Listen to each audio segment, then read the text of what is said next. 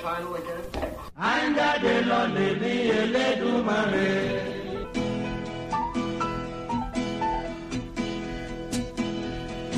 Is it rolling, Bob? the contingencies of death and ultimately civil war, although you're 500 years away, it's actually not that different in terms of themes that you've been dealing with in your books on the 17th century. I agree, Paul. Yes, and, and, and, thank you for having me on uh, today. But yes, absolutely right. I mean, one, one of the the themes of history that I'm keen on is this belief that we don't really change very much uh, as a species. We haven't very, really evolved very much now, I know, in the last 900 years, but I, I certainly was aware for the past 400. And yeah, the Civil War and the the also all, uh, the themes you touched upon there. Another one which is so overriding that um, you have to grapple with as somebody researching this period is the overweening position of God. Uh, God is, is setting the tone, whether you're in the, the, the, Civil War of the 17th century or whether you are struggling to survive in the 12th. And um, yes, so the themes are very powerful. The self-interest dressed up as altruism is is similar uh, when it comes to civil war, and um, the, the, the sides are from the outside remarkably similar uh, in their in their outlooks. What I mean is, you know, that if you look at the sort of Christian aspect of the the supporters of Charles I versus uh, the Cromwellian, the Puritans, uh, and beyond, they're, they're dealing in a sort of rather small niche uh, of Christianity. And then back in this period, in the 12th century, you're, you're, you're stuck in a, a tiny little world about who has the rightful possession of the throne. And, and that is something that can be fought over to the death. And this podcast could not be better Okay. time. We're going to uh, fade that out. Thank you very much. That is the uh, History Today podcast. Uh, things like that are just, oh my God, so interesting. Uh, but anyway, this is not History Today. This is current events. I don't know. It's uh, the Dixon Jeans podcast, number 820. And um, I'm talking to you today from uh, a place I've never been before, uh, Pickering. It's a, uh park, um, Cliffview Park. And it's lovely. I, I had to come out to Pickering to return things I borrowed when I had my um, new knee installed. Uh, and my wife has been after me. She wrapped them up months ago to please get these back to uh, the people who loaned them to me through the church. Uh, so today I did that, and while I was here, and knowing my wife was going to have a busy day at home, I thought, why don't you just find a park and uh, escape for a while? So I did, and it's lovely. There's a walkway, uh, and it leads into another park. All of this is following Lake Ontario. Uh, they've created it. I think you can walk from one end to the other almost. Um, and this particular lake I had not been on. To the left, you see the uh, nuclear power station. Uh, it's always an interesting sight. But uh, it's quite lovely, and uh, God knows I needed my exercise. So I uh, I took myself out for a walk. Uh, by the time I was returning, it was a longer walk that I've had in months. Um, it the knee was starting to send signals. Hey, this is not comfortable. But uh, anyway, I did it. I'm glad. Took a picture, posted a tweet, and uh, now here I am back in the car. And I just thought, oh, why not? You know, start a podcast from someplace you've never been. I kind of like doing that thing. I just want to say something. Uh, we all know how many of us are getting in such a fuss, and rightly so, over these anti-maskers. People who won't obey simple, well, I wouldn't even call them courtesies, but I guess they're not laws yet. But people who should know better that, hey, this COVID is killing people. Uh, the numbers are just astronomical in the States, and, and they're still climbing here, unfortunately. And yet you've got a group of people who just refuse to be told what to do, and you can't tell me, and you can't make me, and it's all a hoax, whatever. Uh, there's always a lunatic fringe. Um, but on this walk, there's a very long, very nice wooden bridge high up over a creek below. Because we're cli- it's literally cliffside. We're up high above Lake Ontario. So there's this bridge, and on either end it says, "Cyclists, please dismount and walk your bike along the bridge." Well, I passed, or 30 bikes or more passed me, and not one of them dismounted. And I'm glad they didn't. Because if I was on a bike, that would be the most fun part of the ride. Whoa, you know, there's lots of people on the trail, walking dogs and just getting exercise, some joggers, lots of people, but not masses and crowds of people that, whose lives would be endangered if you hit them by the bike. It's nothing like that. And so just the fact that it's a rule, and maybe even you'd call it a courtesy, doesn't really mean you have to because nobody's life was at risk. It's very different. I would be more disturbed at people who feel if something's posted, if it's a sign you have to obey, like people who on a rainy night standing out in the cold and damp at a red light when there's no cars anywhere because it's three in the morning, wait for the light to turn green. Come on, that's insanity. That's that's hey, whoa, whoa, whoa.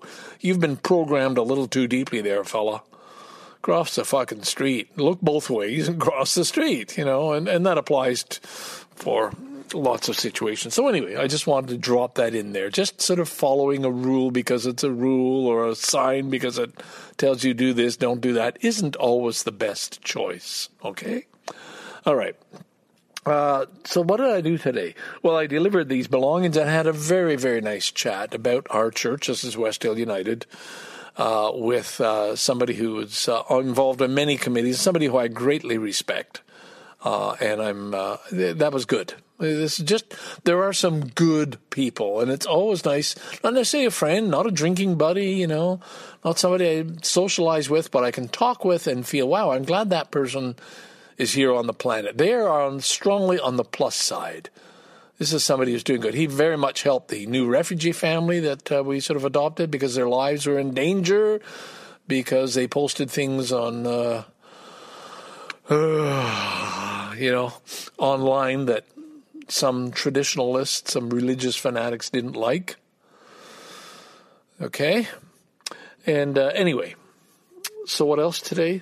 Today I wrote the introduction to the book.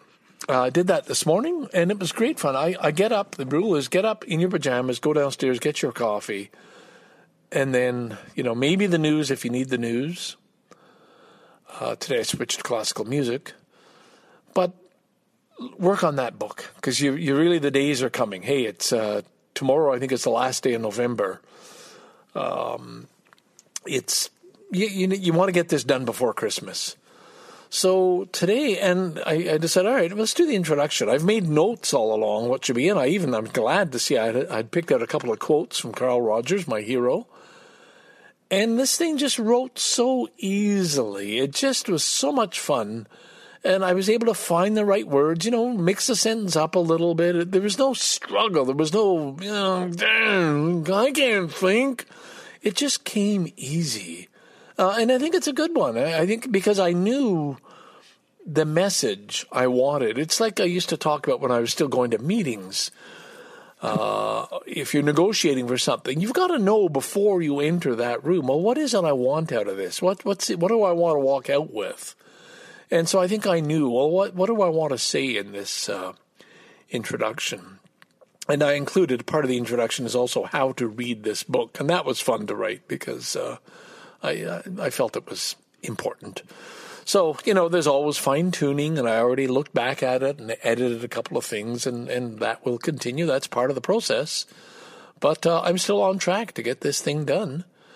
Contacted my good friend in um, Vancouver, and I think I'm going to have a couple of other letters sent out to me that uh, she had saved. Somebody who appears on uh, many, many letters.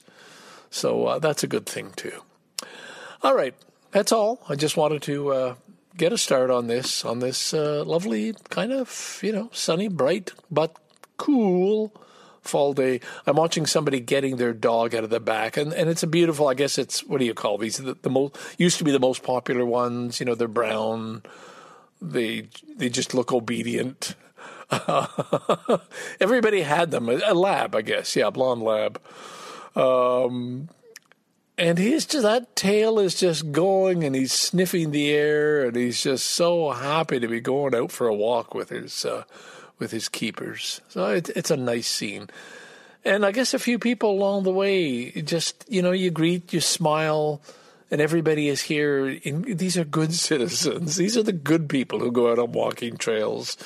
You know, you watch TV and you don't see these people. You see the assholes who make the news and all the bad stuff. Uh, these these are the good ones. All right, signing off from uh, a lovely little park in uh, Pickering, Ontario, right next door to Scarborough. Scarborough dude, signing off. Bye bye. How am I supposed to get done? Mm-hmm.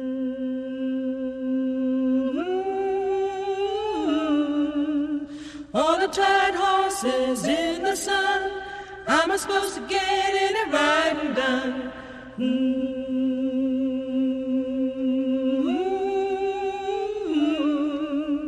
All the tired horses in the sun.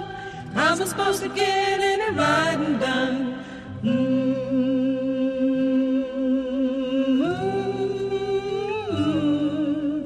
All the tired horses in. How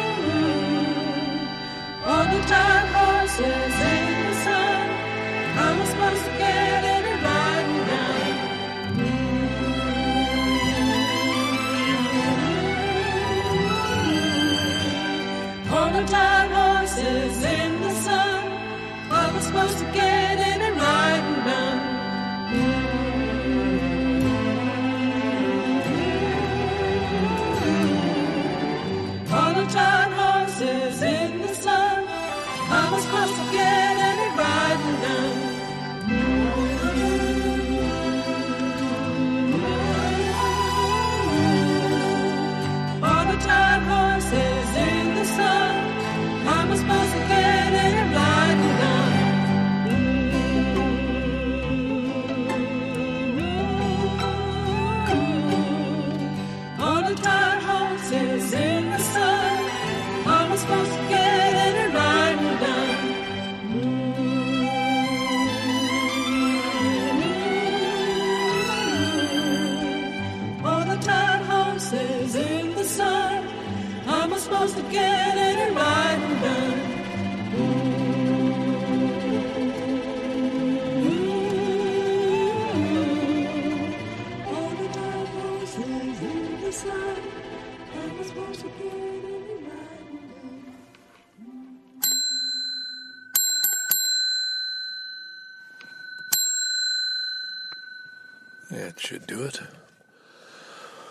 Scarborough Dude. God, it sounds a bit loud. All right. I don't know why. There's something just. Maybe I got these earbuds plugged in deeper than usual. It's a strange, strange sensation. Like I'm talking in normal voice, but I'm hearing it amplified. Okay? All right, all right, all right. That doesn't concern you, does it? Yeah, Bluffer's Park, overcast. So I just came here and parked. Ah, the original plan was go into the Roadtrek, set up the typewriter on the table, and uh, dictate some of my letters. I thought, now something else came up today. I uh, I needed an address of my brother in Napanee. I'm including addresses with these letters, and uh, I didn't have the original envelope. So, of course, I could have called him and well, maybe he's not going to remember the address, or, and then it would just open up a whole lot more. Why do you need it? Uh, so I went to the box that said letters from family. This is a banker's box full, hundreds of letters, uh, sitting on top of the hundreds of letters from my mother and father. Um, and found a letter from them from Napanee, and it turned out it was just a post office box, 1492, but uh, wanted that anyway. So that was done. But meanwhile, I, I, I found some treasures. I found the aerograms that my mother had sent me during my Europe travels, 1969, 1970. And, oh, it just opened up so much. Like, first of all, how fortunate I was to have good parents, kind parents. And she would write in the aerogram and then often leave a section for my father to write. And then sometimes, big thrill, and literally it was a thrill, I'd get a letter just from my father. Uh, always just saying wonderful things, how proud they were of me, and so on. I, I was a weird kid. I really was. And this was, I guess, just a major turning point in my life. Hey, I, you know, I've done two years university. I need something else. I'm going to Europe. And uh, so off I went. But to every letter I sent, they sent one, and I'd send an address. Oh, I'm going to be in Crete. I'm going to be in Heraklion. You know, I'll be in London. And some of these letters that I got were returned, actually. I never picked them up. So, uh, you know, they were waiting for me when I got home, letters they had sent. Anyway, they all got saved, fortunately. Uh, not the ones I sent, those have disappeared, but uh, the ones they sent me. So I was going through those, um, some of them quite funny. My mother's writing the letter and saying, uh, when dad heard you had grown a goatee, he said, Dabernack. It's the uh, French swearing. it, it, really made me laugh out loud. It was, uh, it's quite funny. And very touching things from her mother, who was living with us at the time, who was too old, uh, my granny, I called her. Uh, but very pleased. She was English till the day she died. Uh, born there, brought to Canada in 1910 to Homestead, and uh, then back to England after or during the war. And when I say war, I mean World War One. Uh, dear Granny, and news of the cats, you know, Bessie and Cleo, and I, I realized, oh, how fortunate I was, and and I'm I'm kind of comparing that today. There was a closeness, like my parents knew all my friends, and should say, oh, I spoke to Mike the other day, and this is Mike Hiles, who I got a letter from, and they knew Bob, and you know, they knew everybody, and these friends would sometimes drop by, like Cliff, the Nova Scotia guy um, came and borrowed the slides I had sent from Europe and looked at them, and brought them back to my father the next day. My father would be setting up slideshows of Kenny's slides from Europe that I hadn't even seen. I just sent them back to, for processing back home. Uh, so it just, I guess what I'm getting at is the support and love, you know, and care and the closeness of the family, like reference to aunts and uncles who would also write. And my father would copy out the letters I wrote and send them off to Aunt Thelma in Val d'Or and Aunt Rosemary in Abercorn, Quebec. And so they were uh, aware of what I was doing, and they would write letters so first of all, I mean, it's I think it's a very English thing. We were a very English family, and I guess I, am just tying that in with the the letter writing it was something that was just done and expected. And um, then my mother's cousin in England, who I stayed with in Salisbury, cousin Audrey, and you know that would be a place where they could send mail, and I would collect on my way through, coming or going, and. Uh, I, I, am thinking of that in contrast to today. Not just the letter writing because we use email, but how our families that close? I don't know. I don't know anybody not my age, you know, going back to a 21 year old, um, who would have been connected the same way, and and maybe maybe it is. Maybe nothing's changed. It's just it's a maybe a middle middle class Canadian thing that uh, you know. And there were certain obligations. Well, make sure you send Audrey a card to thank her again because Audrey gave me a five pound note or something when I left hitchhiking. Dropped me off, you know, in the outskirts of town to hitchhike and uh, stuffed a five pound note in my pocket. Well, make sure you send Audrey a card to thank her and and and of course I did, you know, and and I think how many letters I must have written from Europe because there was all these friends. Um, I wish more of them had survived, but uh, anyway, I, I don't know. I'm just grateful. It was just touching. It was. I've been seeing things through the letters um, that I wrote and today was to see the flip side because I thought, oh, now there would be a great counter book. Not that anyone would want to read it outside of the family, but for the family, there'd be some interest, you know, because it's like my nephews and nieces now in their 40s and 50s uh, as kids, you know, as children coming up for a visit. And uh, Jeff woke in the middle of the night and cried because his mom wasn't there. Jeff wouldn't like to hear that today. Jeff's the one who won't spoke to me, speak to me anyway, sadly. Uh, but anyway, I wanted that. Now, for some good news, all this talk about cats. Um, Tora returned. Tora was the outdoor cat, the one who lives on our deck. Disappeared last Sunday in a snowstorm. I had given him up for gone. And Naoko just yesterday emptied out his, you know, the nice little basket we have for him and took down the table and emptied the straw that was freshly put in of his winter home. Everything gone. And then he shows up.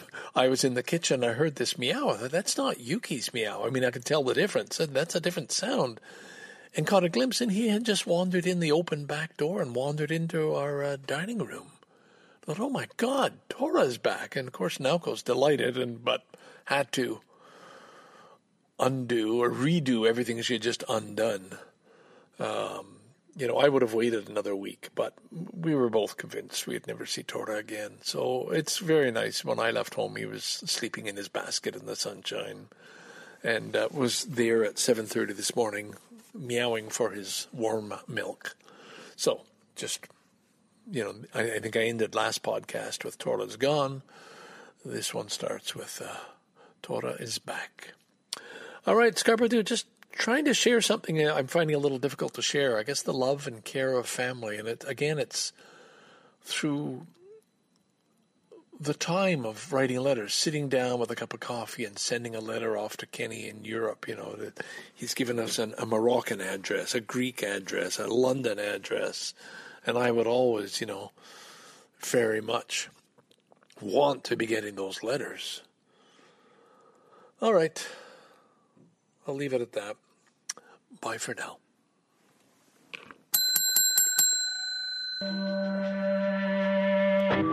I go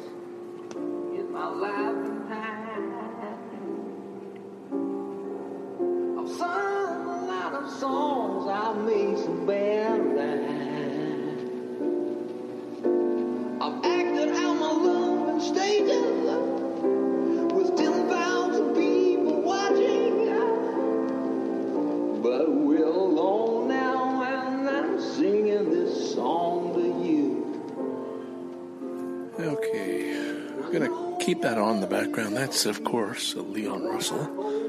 I'm holding the LP in my hand. It must be his first one. It's simply called Leon Russell.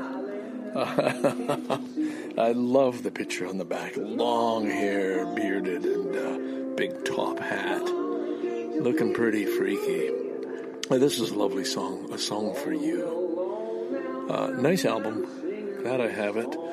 And um, happy Canadian National Day of Podcasting to you. That's what today is. It's December 1st, 2020. And I feel obliged to record at least a clip. I will not put this out. Uh, lots of other people will and already have, of course, and that's great. But uh, I feel the need to record on this day.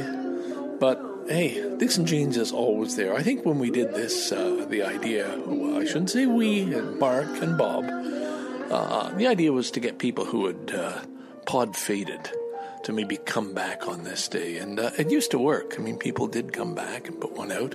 Uh, we just heard from um, the um, Maureen out in the west coast on Vancouver Island. An absolutely wonderful piece. It's very rare we hear from uh, Bubba's Beach. But when we do, it's always priceless. I mean, we were talking quality like this is a writer. This is a person who knows how to use words and how to tell a story. And they are always excellent. And today was just uh, was no disappointment. And, and it's just wonderful because it's it's like a simple story. It was just traveling with a family and, and in need of food, but just the description, it's an art form. Uh, and it's just beautifully done. So th- to me, that was it. That's all I needed to hear today. Um, for the uh, National Day of Podcasting. Although I did listen to uh, the fellow who, Tim Carr, who does the Midnight Owl, who has uh, been going through a rough time with COVID, with uh, family matters and uh, so on. Um, and he got together with uh, the fellow who does the After 30 or Life After 30 podcast. And um, it was a good conversation, just listening to two guys talking, you know, trying to come to, to grips with uh, uh, life in these COVID days. Um, Anthony was a, a, a, hairstylist, a hairdresser, uh, and um, just it's rough time with all the closings and so on, and trying to survive and get by, and especially you know December being the busiest month, and here they are going to be closed or certain regulations, so it's it's tough. It's tough all around, but Anyway, it's not tough for me, uh, and I, I am almost embarrassed to say that, but I'm, I'm just I've come down to my basement and thought, yeah, this is the place to do it. I mean, I don't like to record in front of the family, I never do. Uh, my upstairs office is too much like an office, and uh, you know, I do my Gappage podcast up there. Hope you listened to the last one with Brent. It was a good one. It was a dandy. Um, but um, yeah, a little looser in the basement. But I come down here and I think, oh my God, why aren't I making? Why aren't I spending more time down here? Why am I sitting in that one damn recliner in front of the TV in the living room? You know, it's not the best place to sit. So uh, you know, maybe I can force myself. And I'm, so I'm sitting here, looking at my library. Uh, one of the books I typed out today just added was to my sister in 1975 in uh, April, the night before going to a Pink Floyd show. I, man, I didn't even remember I'd gone to see them in Vancouver. Wow. Um, you know, I just gone through the set list. What did they play? And I've been listening to that on my computer. Holy shit, that's great stuff. But uh, such were the times. I had other things on my mind. I guess um, we were going our separate ways. I was turning 27. That was the summer of the Yukon, and this was the letter written just before heading up to get my job on uh, BC Rail. I, I know, I know. I'm talking about letters now, but it's kind of what led me down here because I mentioned the books I was reading, and oh my God, and those very books are right here at my fingertips Mind in the Waters no, no, The Mind of the Dolphin by John Lilly and The Center of the Cyclone by John Lilly. And I talked about uh, the Carlos Castaneda series. I was just about to start the trilogy. And fortunately, in these letters, I record what movies I've seen and what books I'm reading. And uh, one in particular I mentioned was called The Beat Generation, and I'm holding that in my hands too by uh, Bruce Cook. The Tumultuous 50s Movement and Its Impact on Today. Now, this is an older book. I bought this at City Lights Bookshop in San Francisco. So, this was written quite a while ago, but it covers from the beats to the hipsters to the hippies. Um, and I, I, think that's kind of neat. What's the copyright? 1971. So, uh, in terms of Kerouac and beat literature, this is pretty old.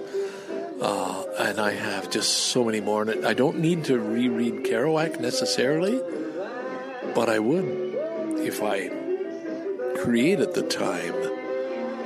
Love to dig into more of these uh, uh, biographies, and they're still coming out. I mean, it's just amazing. And, and the family that owns the rights to Kerouac, it was a strange story. Kerouac married, I guess, for the second or third time, just basically married Stella, a Greek Canadian family, to look after his mother who was ailing. And that was really the, the reason. And it was childhood friendship connection. But they ended up controlling the estate and have milked it for everything it's worth. There's a lot of uh, hard feelings this way and that way of things just being, you know, sold. I think like Johnny Depp got Kerouac's raincoat or something, and you know, yeah, but you can understand. Hey, well, you know, you could donate it to a museum, and some stuff is in there, but you could also get a lot of cash for real Kerouac, uh, uh, you know, parts of his life. So, uh, yeah. So there. A little bit of knowledge you didn't really need. Um, I did get the two letters today, three letters from uh, somebody who featured. I mentioned, ah, come on, Ken, come on, change the subject, lift the needle up off the record, give them something else, because they're sick of this. And it just, it's just, there's nothing else going on in my life right now, and it's not that I'm bored. It's that this is this is joyful. It's joyful. It's just odd. I mean, it's. If I look back on my life, letters or no letters, I think I paid my dues. I think there was a lot of times when life was not joyful, when I was lonely, miserable, didn't have much money, and uh, not sure, not sure what I was going to do, and depressed, and lots of things. And now to find myself with his house, wife, children, Roadtrek in the driveway, two other cars, uh, all the luxuries that I never thought I would have or be in a position to have.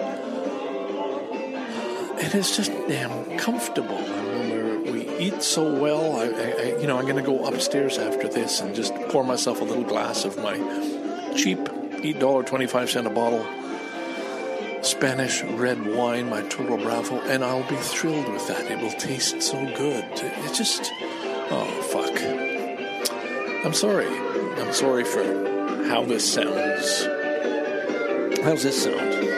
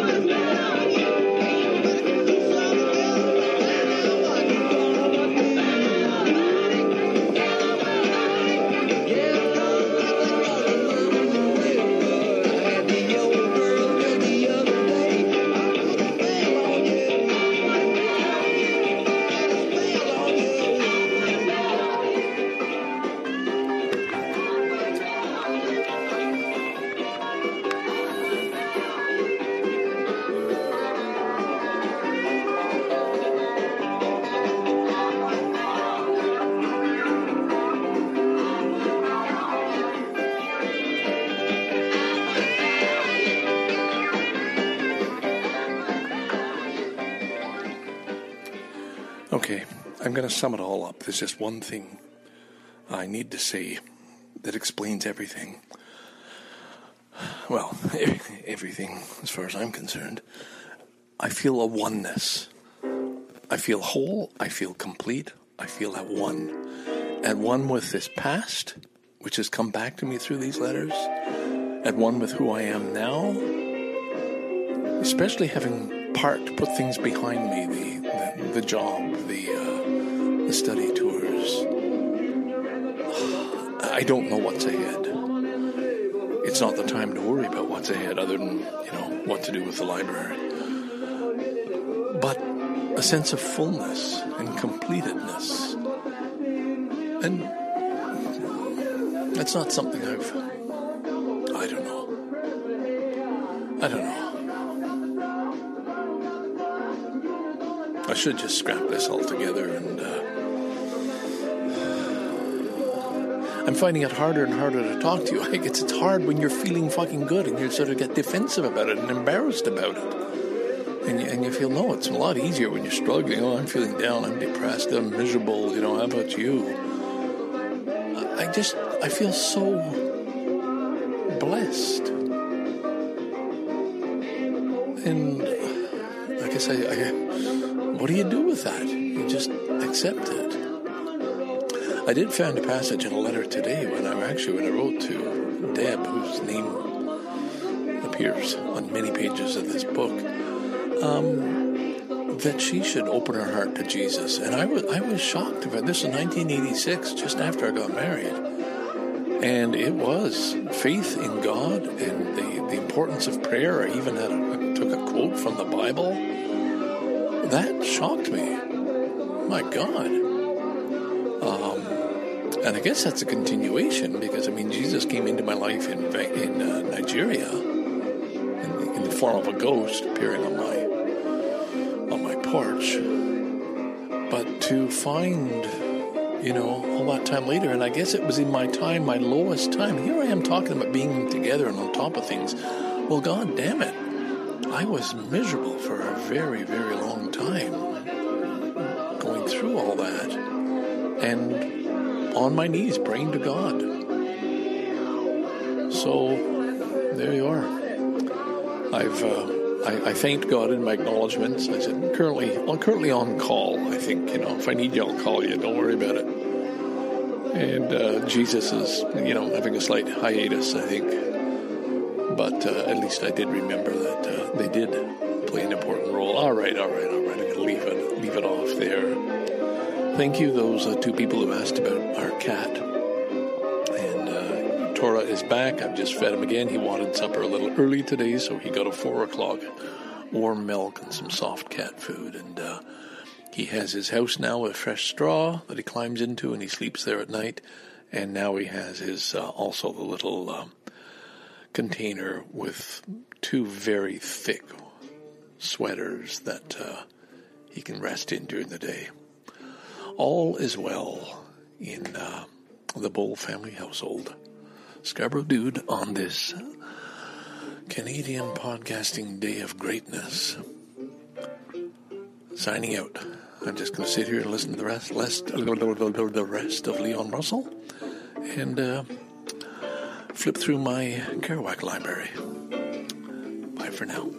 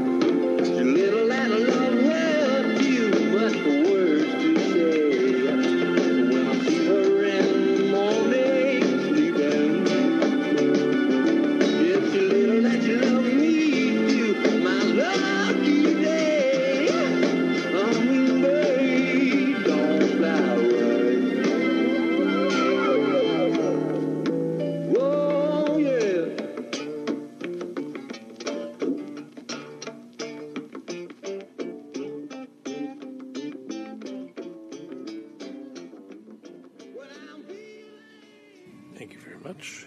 Thank you very much. Fade that out. A little bit of Vivaldi there. Oh, God, I miss my iPhone earbuds. It's just, I get such a, it's a weird sensation with these Sony ones. Like it's, the feedback is much too loud. Hang on. Ugh. Anyway, it's me. It is a Thursday. I'm on my way grocery shopping, and I thought, okay, got to release this podcast tomorrow in keeping with my every Friday routine. Uh, I've got about 17 minutes recording time left if I don't put in a song. And um, so decided, well, do it before you go shopping. First of all, I'm not going to record, you know, for 20 minutes with uh, frozen food melting in the back of the car.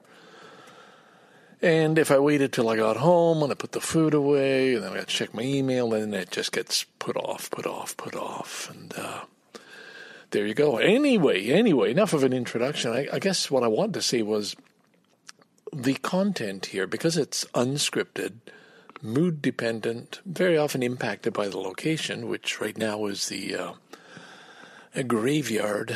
I'm just looking at tombstones here in uh, St. Andrew's Cemetery.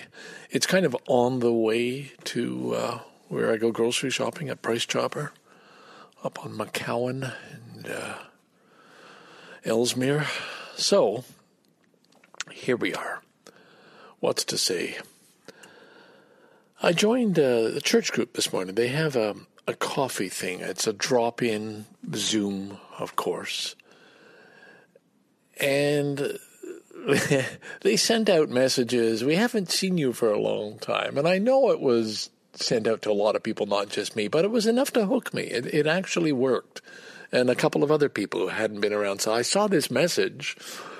And um, so basically, it was just an hour with your cup of coffee talking. And I, I'm kind of glad I went in. I, I did say my piece. There wasn't much time. But I held up my two books. A couple of people were talking about books and uh, I held up Patti Smith, uh, Just Kids, which I highly recommend. I'm sure a lot of listeners maybe have already read it, but uh, I explained why it was so special about the Chelsea Hotel and Janis Joplin and those times and what it was to be an artist, a real artist, not manufactured by the industry the way we see pop stars on TV today, but somebody who worked their way up because she couldn't do anything else but be an artist. Um, and by artist, I mean, you know, poet, musician, singer.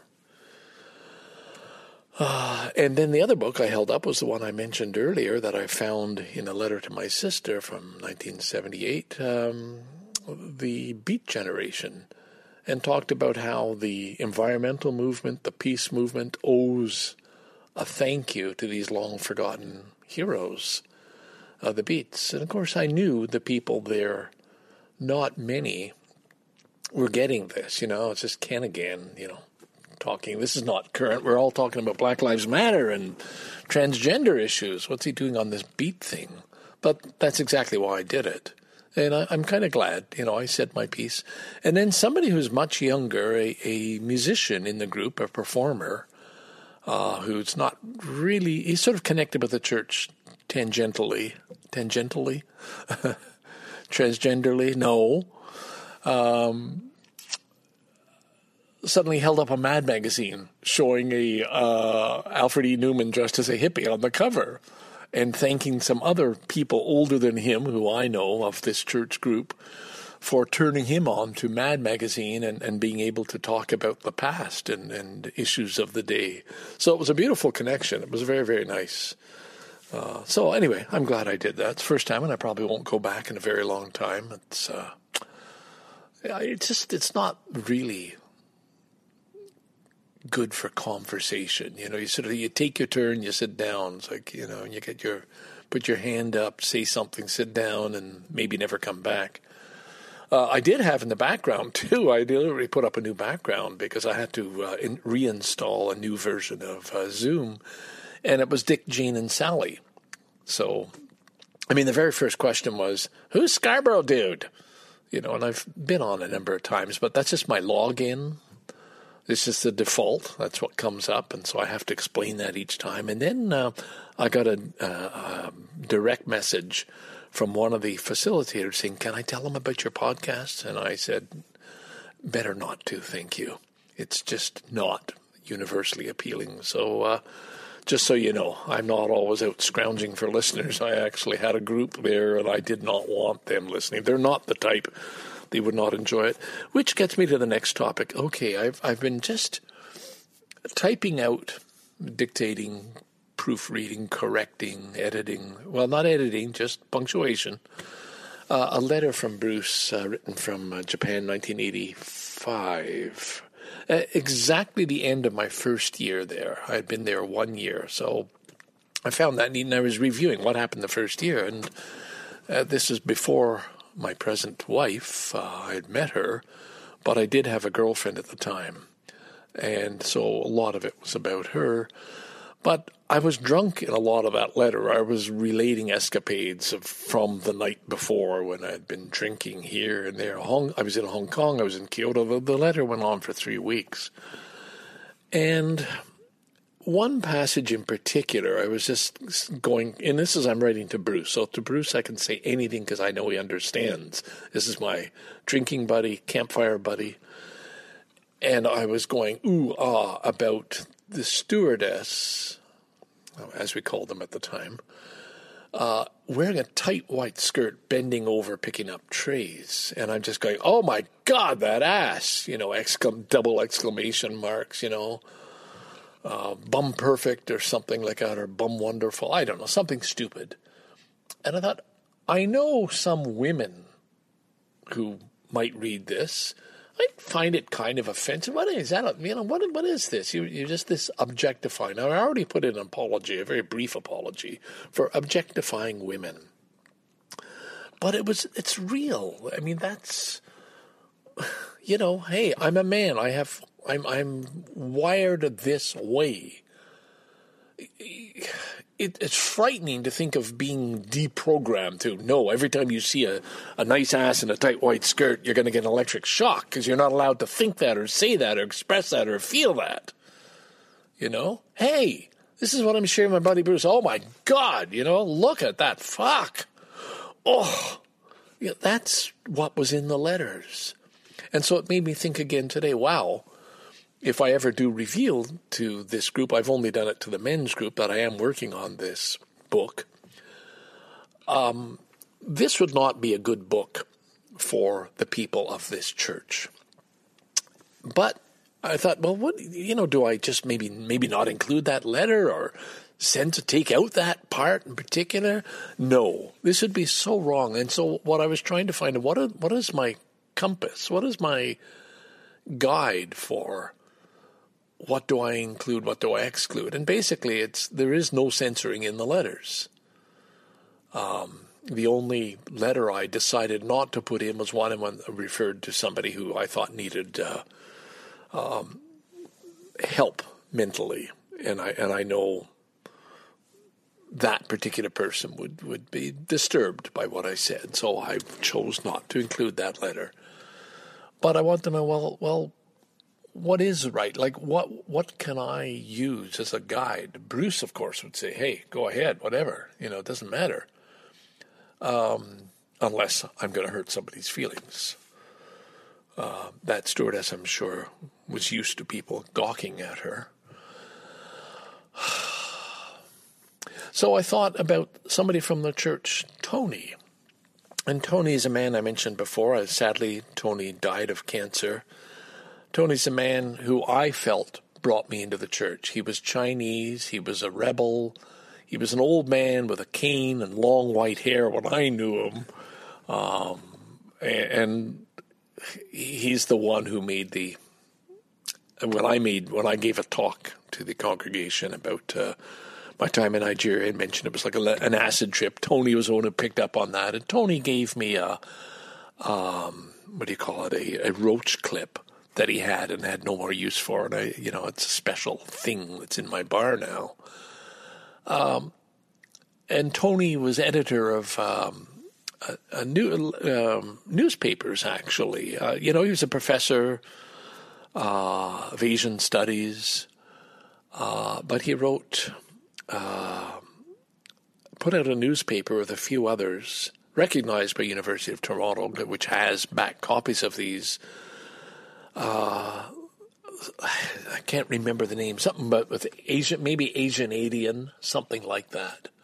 Speaking up for Asian people. Um, anyway, I knew Tony. I loved Tony, and, and I was sad to to lose Tony, but glad I had went and visited him at home many times, and in his decline right up to the end.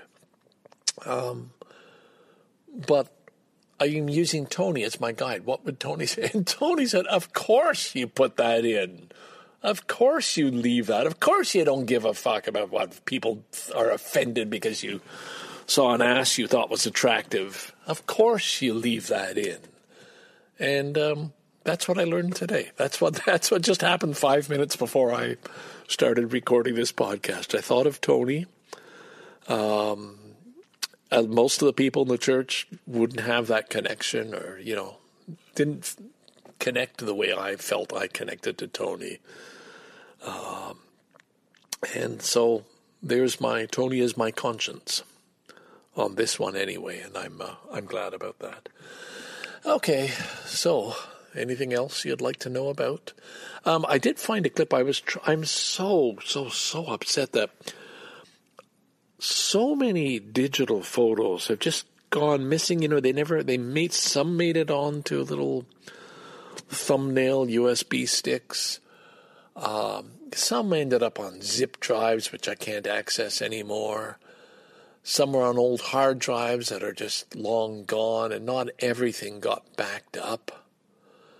And I think there are probably a lot of photos from the past from Japan that I'll never get back. Now, again, in these letters, of course, when I'm referring to photos, it's photos with negatives and print copies, and I have many, many small folders that could hold up to 36 pictures uh, in my basement, safely stored away that I could I could use my phone to take a picture of the glossy photo to get a good enough copy for you know, digital purposes.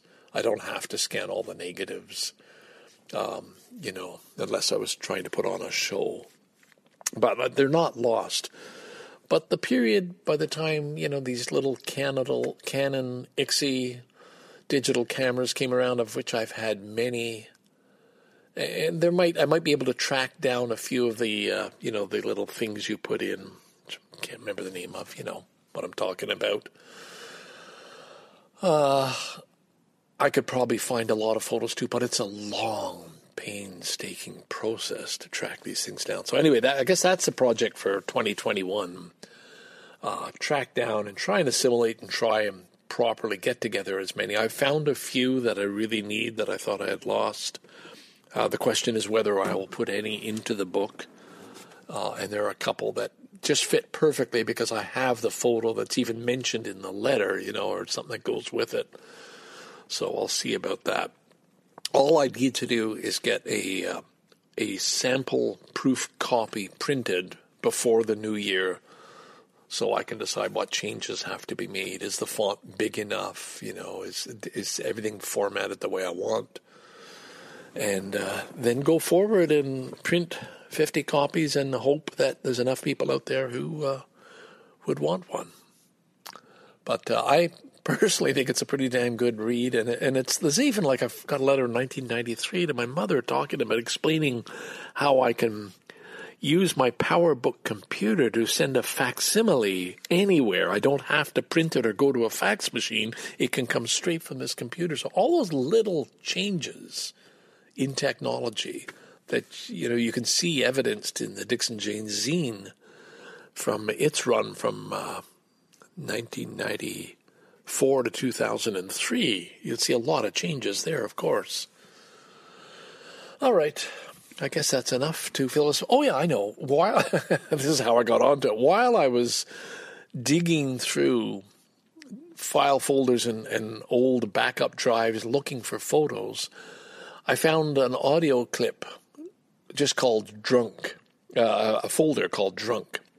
And there was only one clip there, and it was one of those clips that I recorded having come home from downtown in the GO station parking lot. Longtime listeners to Dixon Jeans will know what I'm talking about. The recordings I did from the GO station parking lot. Too drunk to drive the car home. So I had to sit there and maybe have a little rest uh, until I felt safe enough to maneuver my car back into the driveway. It was only down one back road, never on a main street, but still something I would never do today but as recently as uh, I think that one might have been five years ago, maybe. And uh, I found it, and I thought, you know, that's what I'll give them. I was going to delete the preceding clip because it was uh, I didn't like it at all. The one I recorded on the Great Canadian National Day of Podcasting. Um, I thought I'll take that out and I'll just give them the drunk clip, sort of like a, a thumbing my nose at uh, what was it, CDNOP? Not Canadian Day? Canadian National. SINDOP. I know Anthony and uh, Dave had it right. All right. Anyway, uh, I can't find it again, so uh, maybe I'll save that for another uh, another episode. This is the Scarborough Dude. Time to go shopping. The sun is shining. The snow has melted, fortunately, and uh, we got to get on with things. So listen, have yourself a good weekend and uh, take care of yourself. Stay, stay, stay, stay safe, please. Oh my God, when I see what's happening in the States and the numbers rising, and it's bad enough here, but oh my God, the hopelessness of overfilled hospitals and the people who will not get treatment because other people don't seem to think this is real. God damn it, eh? Fuck! God, what a note to end on. Well, there you go. Scarborough Dude. Bye for now.